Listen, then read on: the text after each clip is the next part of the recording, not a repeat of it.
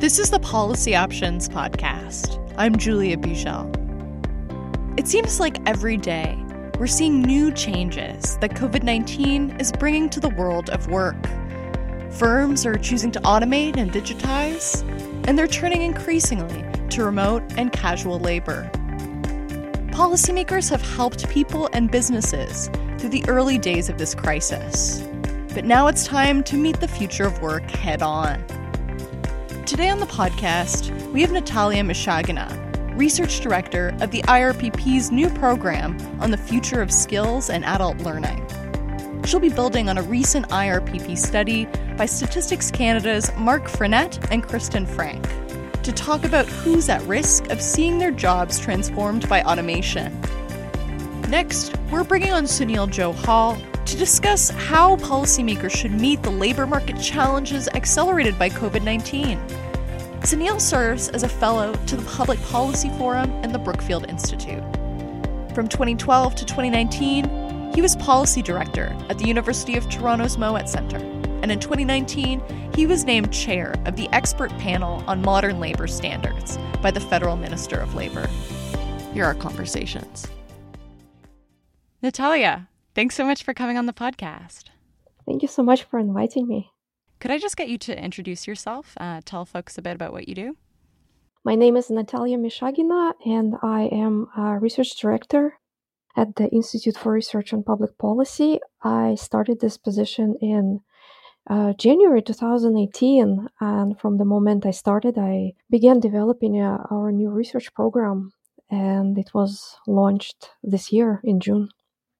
Exactly. So uh, that research program in particular is the future of skills and adult learning.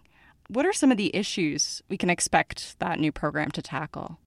Well, let me first tell you why we launched a new program. So, as we all know, and sometimes from our own experience, the world of work is never static. So, jobs come and go, economic sectors gain and lose importance, technology changes our work environment and all of us are in the middle of it all. And we need to adjust to these changes and even use them as opportunities to improve our lives. And learning new skills is one of the ways to do it but some of us may need help to succeed. So the new program that we launched seeks to answer three simple questions. Who what and how? Who needs help what do we need to do and how to make it happen. So you see, the questions are quite simple, but finding answers is not as easy. Yeah. And so, one of the first studies that came from that program is by Mark Frenette and Kristen Frank. And it's called The Demographics of Automation in Canada Who is at Risk? Now, before we get into the who, can you tell me what are people at risk of here? People are at risk of having their jobs transformed because of automation. And whether we are talking about new types of robots or algorithms, new technologies can substantially change what people do at work and how they do it. So, the study tells us who holds the jobs that are very likely to change if new technologies are adopted. I mean, maybe I'm not the biggest expert in this, but when I read about automation and how it's going to impact the workforce, I find it's often framed in terms of job losses. This study, though, has a different angle. It's looking at job transformation. Why is that? Well, you see, equating automation with job loss was the interpretation used some time ago when uh, a now well known study by Frey and Osborne was released, and it was back in 2013. And they reported the risk of computerization of various occupations.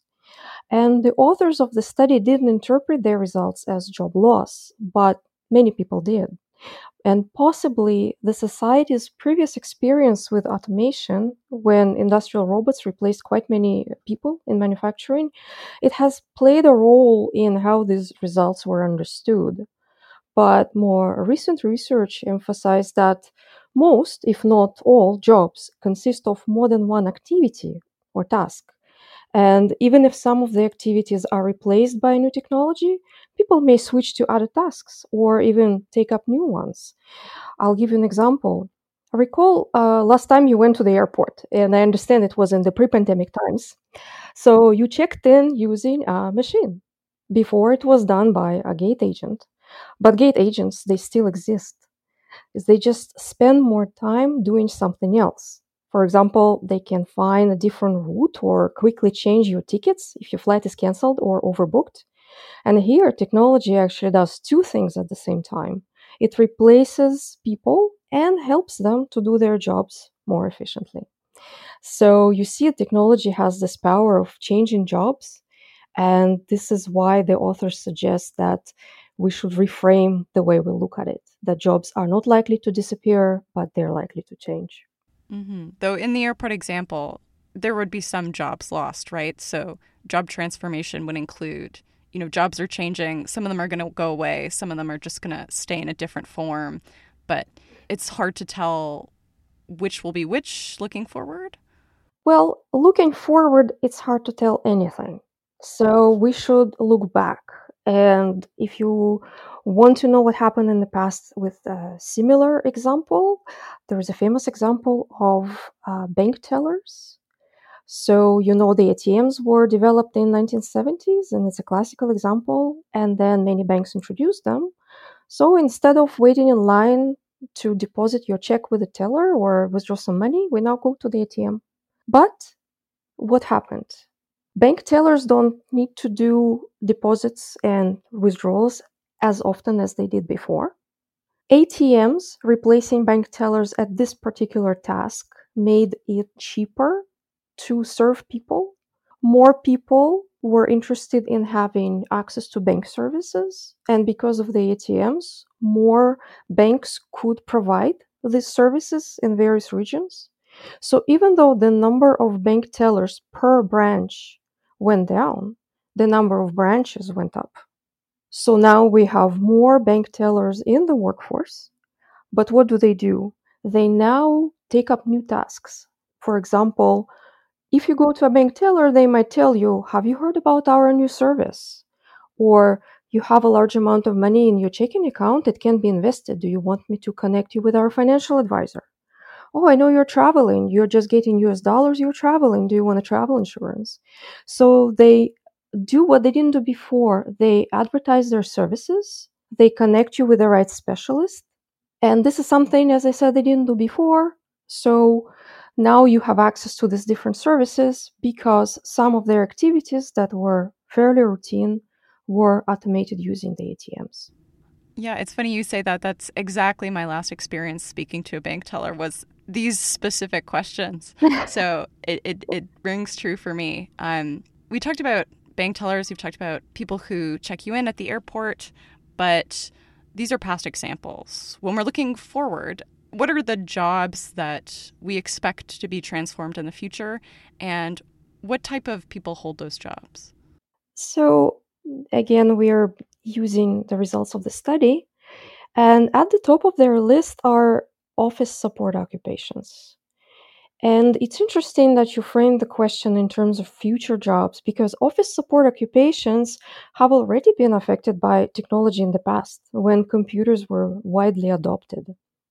And in fact, there is a new research that shows that there is a link between computerization of many activities in these jobs and an increased demand for job candidates with university degrees who, who can either use the new technology or maybe even take the new tasks that weren't previously given to office support staff.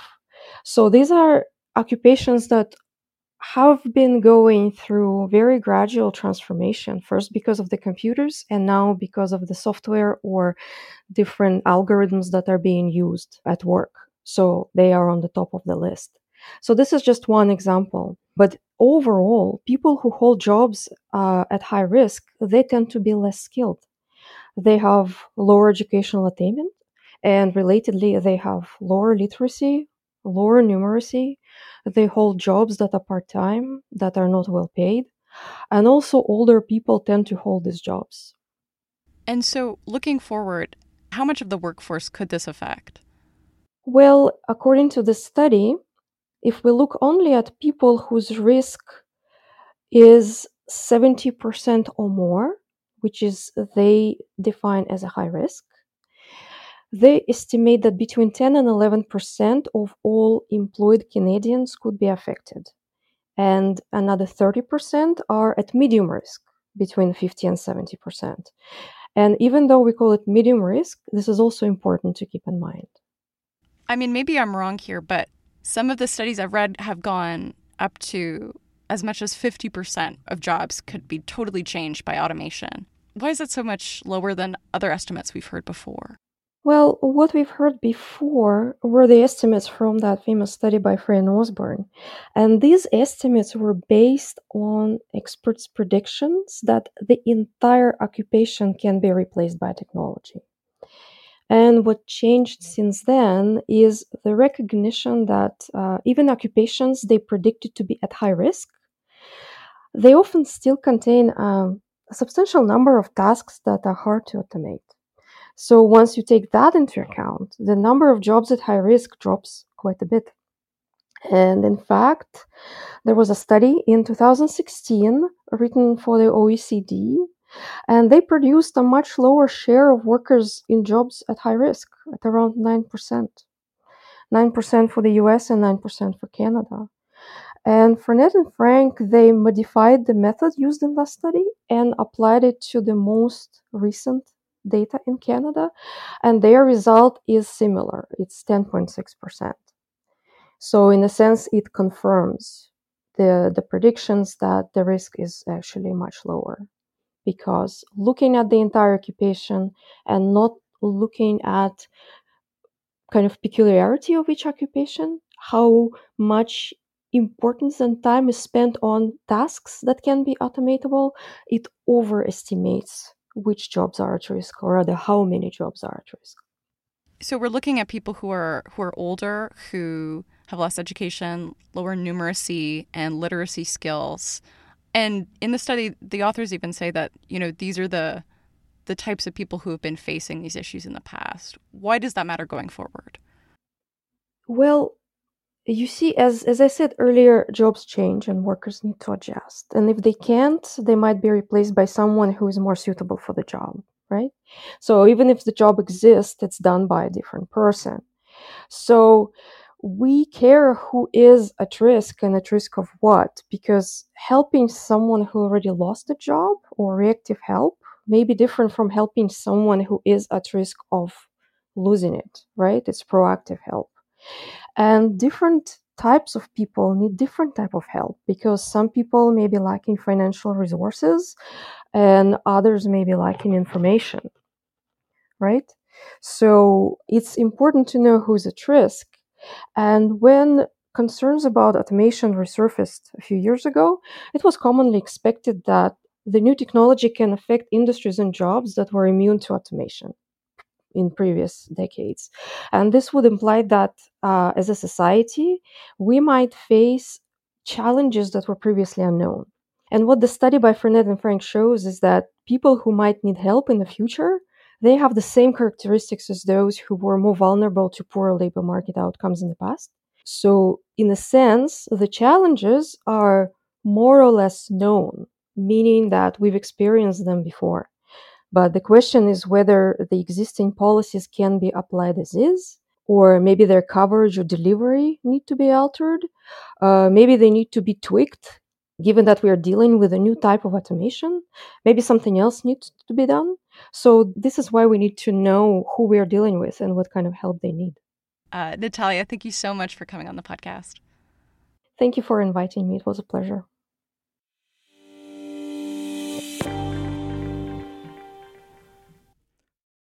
Sunil, thank you so much for coming on the podcast. Yeah, my pleasure. Thanks for having me on. Before we saw the outbreak of COVID 19, we really heard a lot about potential disruptions to labor markets, right? Due to automation, due to changing demographics, climate change. Has the pandemic changed at all how we should think about the future of work? Yeah, that's a really good question. As you say, I mean, these conversations have been going on for a number of years. And I think in the past four or five years, or probably since about 2015, 2016, there's been a real focus on particularly disruptive technologies and how they might alter the future of work. And I think as we are living in, I think it's probably now month six or seven of the pandemic, there are natural questions around are some of those issues still relevant? Are some of them more relevant now than ever? I mean, so some of the papers and thinking I've done around this, a constant theme I come back to is that the future of work is a challenge and we certainly need to think about it, but we have some real issues with the present day realities of work in Canada and many other advanced economies. So, I mean, if you look at things like income inequality, things like wage stagnation, increases in precarious work, I mean, these are all issues that we've been grappling with for a number of years, in some cases, decades. And I think the real issue is how is COVID going to potentially accelerate some of those issues? I mean, I think, for example, of digitization of the economy. I mean, we've seen it happen in kind of fits and starts over the past 30 years or so, but a lot of sectors have seen a significant acceleration in terms of digitization of their operations in the past several months. I mean, a lot of commentators have said that you're seeing years worth of digitization happen in a span of months. And I think, I mean, the other big issue that I'm particularly focusing on in terms of a potential consequence of the pandemic is how will this accelerate the growth of non-standard forms of work so the so-called gig economy, folks who are in part time, temporary forms of employment. I mean, those have been in a kind of steady state of increase over the past number of decades. I mean, it's stabilized a bit in the past 20 years or so. But as we look at a economic environment going forward in which a lot of firms are going to be very uncertain about their future prospects. They might be hesitant because there could be future lockdowns due for public health reasons if we experience a second wave in the winter, for example uh, how likely is it that those firms are going to bring people back to work in full-time permanent roles is probably not high. I mean, you're more likely to see people come back in part-time, temporary types of roles, and I think you also layer onto that issue of remote work. I mean, that's gone up uh, significantly in the past number of months. So, will that also accelerate the use of online labor platforms where a firm might think, well, now that you're not coming in physically to the office, we don't really care if you're in Mississauga or Mumbai now. So we'll just kind of outsource some of your work to a, a lower cost, equally high quality provider. So I think that's another piece we need to keep in mind here. You mentioned digitization, the rise of gig work, all of these trends that we're looking at right now being accelerated by COVID. And you know, it's it's interesting because the federal government has had this pretty massive response to the crisis, right? But it's sort of focused on these income support programs, getting people through the pandemic, not necessarily planning for all these changes, how they're going to affect the labor market when people are starting to go back to work. And so there's this opportunity maybe to prepare for what could be a new world of work. Like in Quebec, the government there actually incentivized firms to keep employees on the payroll during COVID and use the time off for training. Are there programs like that that are worth adopting in other provinces if businesses are forced to shut down again? I think that's a really great question. And I mean, I think it's something we should be looking at. I mean, the reality of the situation is even pre pandemic, we know that we've got significant challenges around skills training in Canada. So, for example, we invest significantly less than some of our advanced economy peers in terms of skills training, active labor market policies. The quality of those programs is often quite poor. Um, so, I mean, in Ontario, for example, the Auditor General has conducted a study, I think it was in 2016 or so, that uh, found that fewer than 40% of Employment Ontario clients were employed full time after completing skills training programming, and an even lower percentage found suitable jobs or jobs in their field as a result of skills training. And we also have challenges around who's actually eligible for public employment service programming. Often that's tied to EI eligibility, and we know that a lot of folks who are in the gig economy, non standard workers, aren't eligible for EI, and then therefore they're not eligible for skills training either. And layered on top of that, we also know that many employers are spending less on skills training over the past number of years, and that's only likely to be another one of those cost centers that's going to be cut by employers in the midst of a recession. So, taking advantage of the fact if you can call it that, that people are off work and maybe they're uh, furloughed or on, on the CERB or other forms of income support, and using that time to retrain them or upskill them for whether it's the role they're in now or roles they might be able to shift into post pandemic or when the economy reopens more fully again, I think is something we really do need to look at. I mean, one of the big challenges around skills training, especially for small employers, often is that they say that they can't afford the time off for their employees to actually take the skills training programming. So this pandemic presents that opportunity. I mean, the one thing a lot of employees have right now is time. So, I mean, if we're going to be subsidizing them to be off work, and as we should be, then we should also be subsidizing their skills training. I mean, you highlighted that COVID 19, this pandemic, isn't just a challenge, though it is a massive challenge. It's, it's also an opportunity for governments to put in kinds of policies that they might be reticent to normally or maybe wouldn't function as well. So there's this example in Quebec, right, of this skills training program, but are there programs in other jurisdictions, uh, not necessarily even tied to skills training, but just tied to labor market policies during the pandemic that we can be looking toward? Yeah, I mean, I think a number of countries, I mean, it's obviously early days. So, I mean, most countries have been focused on kind of maintaining services, which in a lot of cases has meant shifting services online. I mean, there are clearly challenges with face-to-face services when we're telling people to socially isolate and we don't want people coming to employment centers and and places like that. So I think what you've seen in many countries is a shift towards far more technology-based delivery uh, options and channels. And I think we've seen in some other countries like Korea, for example, I mean, they've taken a very inclusive approach to some of their employment service provision. Uh, so, for example, they're providing women with maternity leave allowances, childcare subsidies if they're registered with employment centers, such that they can obtain skills training supports. Italy's given childcare vouchers to parents who have infants during the public health lockdowns, and they're continuing that support beyond the lockdowns so that parents can get back to work. We're seeing a, a number of countries realize that models they had in place pre COVID wouldn't necessarily work in the current realities of employment service needs spiking, creating these kind of matching portals for high growth areas. I mean, we've seen that in France. They were having challenges, I think, in the agriculture sector because they had a shortage of foreign workers coming into the country. So they created an online portal to help recruit folks who are citizens or residents of the country to to fill those types of roles. So I, I think going forward, we're going to see more of that, more technology, more kind of nimble approaches to employment service provision, more recognition of the challenges that individuals face.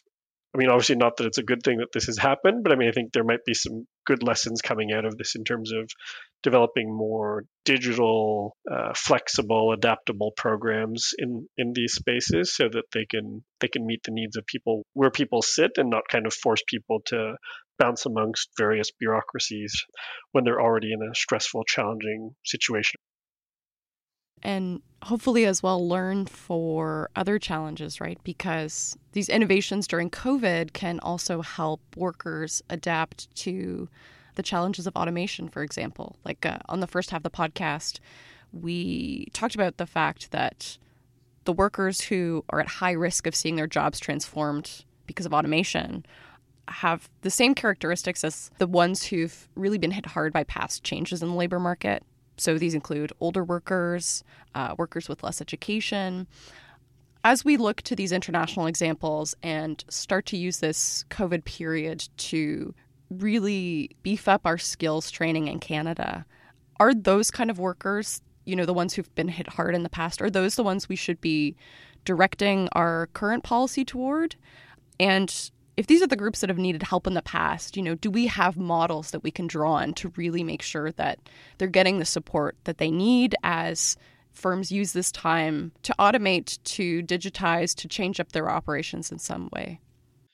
Yeah, I mean, I think absolutely we need to take a bit of a nuanced approach to some of these policy approaches. We can't just assume that everybody's being affected equally by some of these transformations. We know that women, recent immigrants, young people, racialized minorities, indigenous people, are all being hit harder by the economic fallout from COVID, and they're likely, if they do lose their jobs, going to have a harder time getting back into the labor market as well. So, I mean, there's been some good research from folks like Henry Siu at University of British Columbia. I mean, he's looked at automation over a number of years uh, in the United States. I mean, he found with some of his colleagues that close to 90% of job loss in recent recessions has taken place in routine occupations, and that automation doesn't necessarily occur at a slow, gradual pace. I mean, this happens in bursts, and some of those bursts and concentrations are focused in recessionary times. And obviously, that's what's happening now. So, I mean, we can expect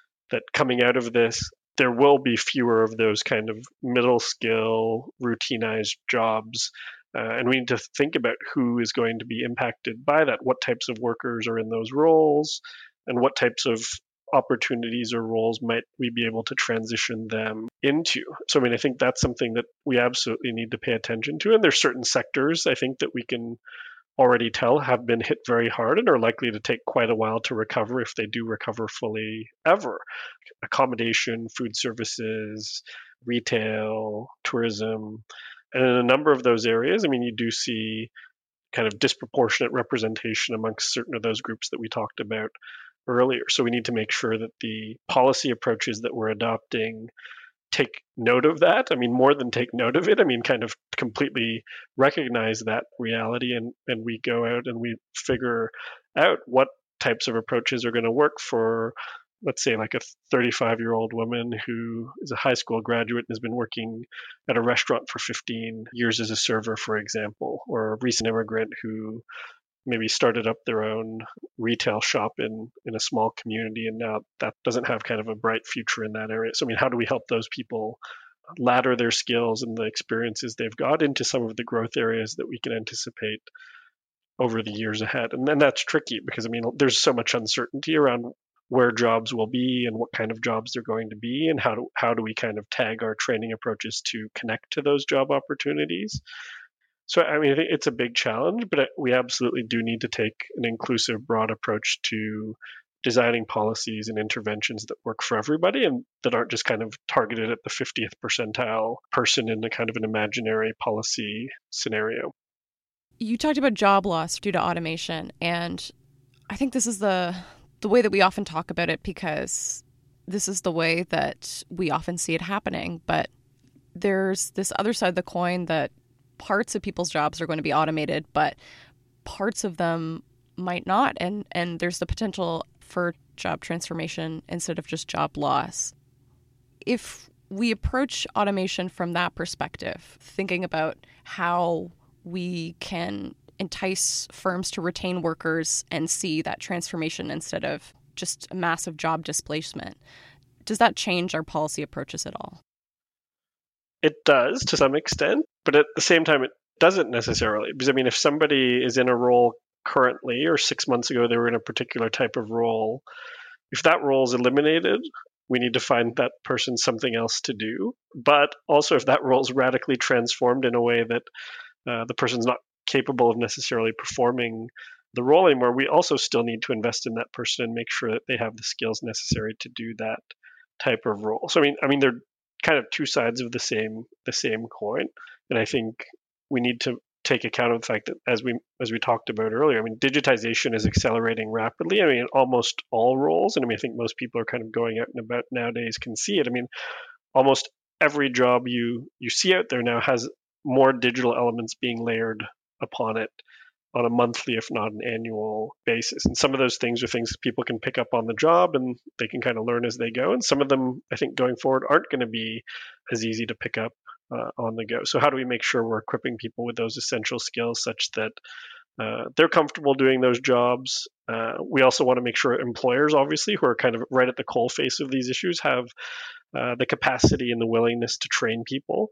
Uh, and again, the challenge there is for a lot of small employers, they don't feel they have the time that they can kind of provide these opportunities or give people the time off. So, I mean, how do we make sure that uh, we're supporting employers and maybe through sectoral approaches, we're making sure that uh, a number of small employers in a particular area can, can kind of band together, group together, and take advantage of training opportunities that they don't have to custom design individually for each 10 person firm in a particular area. The vast majority of companies in Canada have fewer than 100 employees. I mean, we've seen different governments in the past try different incentives to get firms to provide that training on their own. It hasn't really worked super well thus far. So I mean, it's something we could certainly revisit now, I think, in terms of maybe it's not the firms providing the training, but maybe it's the firms kicking in a portion of uh, the funding or some time off for employees if they feel they need to upskill uh, them. I mean, we've been facing productivity challenges for a number of years now in Canada, and I think that's only going to persist even more going forward. So, how do we make sure that our workforce uh, is as skilled as possible to compete in a digital global economy? And I, th- I think uh, the skills piece is an essential part of that, even if it doesn't seem kind of at a micro level, each individual job is essential to that kind of skills upgrading. I think in aggregate, we need to think about uh, how we're moving higher up the global value chain and not kind of staying on the service provision kind of lower end of the equation there. So it's a big challenge, and I don't know if there's an easy answer to it, but it's certainly something that we need to we need to think about. Not to make that big challenge more complicated, but you mentioned the gig economy earlier on, and I'm wondering how that all fits in with things. If there's a growing casualization of work or fewer people are necessarily tied to firms, I guess how how do we build policy for that kind of uncertain world of work? Yeah, I mean, I think the gig worker question is a tricky one because I mean, on the one hand, there are situations and realities where that is a completely viable and kind of welcome form of work. But I, I think what we're starting to see is that some firms and some platforms are starting to take advantage of the fact that labor laws are kind of fuzzy around who is an independent contractor and who's an employee and trying to shift more people into independent contractor roles where they have less responsibility in terms of employment standards protections and and things like that. So i think one easy thing we can do is tighten up some of those definitions and make the presumption that people are employees unless proven otherwise and there's a lot of different ways of doing that. It's trickier when we look at how do we help folks who are consistently in that gig workspace who don't have a quote unquote employer to upgrade their skills. I mean, I think looking at expanding the Canada training benefit so that it better covers some of those folks, raising the amount of the Canada training benefit is a win win. I mean, it helps the person, it also helps the government later on in terms of income tax revenue, productivity, and all of those types of good things that governments want to want to see increase in the years ahead. So I think that's one one area to look at. Yeah, so we've been talking about governments a lot and the way forward of trying to sort through all these complex issues and build a coherent policy for the folks who need it. That's going to be really tough, especially in the middle of this global pandemic. But you and your research have helped government work through these kinds of issues. I'm wondering, from your perspective, what piece of the puzzle are they missing right now? Like, what do you think they need to know? Yeah, that's a really important question. I mean, I think you can look at that from a sectoral point of view. I mean, we've talked about things like EI and skills training, and they need to be modernized, obviously. The thing that's probably a little bit overlooked, though, is more the cross cutting approach to how we modernize the delivery of government services and the development of government policies in Canada. Uh, I think in some ways we're falling a little bit behind in terms of innovative approaches to public administration. I mean, the obvious area here that people focus on is digitization. So, I mean, how do we make sure that we've got the technical infrastructure and the people capacity to deliver services online and, and take full advantage of things like AI, blockchain, cloud computing, uh, and we have people with the right skills and capabilities to implement and adopt those types of technologies.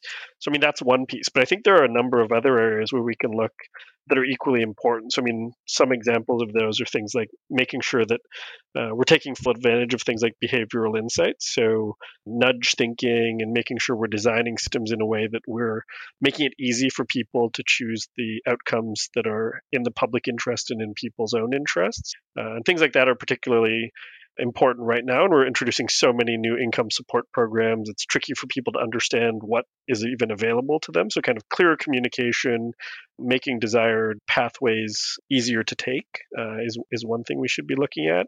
Expanding the use of outcomes based funding approaches is another key area. So in the example of retraining initiatives, back to work initiatives. I mean, government spend a lot of money that's kind of provided to third party providers. So, how do we make sure we're funding and rewarding those providers who are hitting the types of outcomes we really want to reach?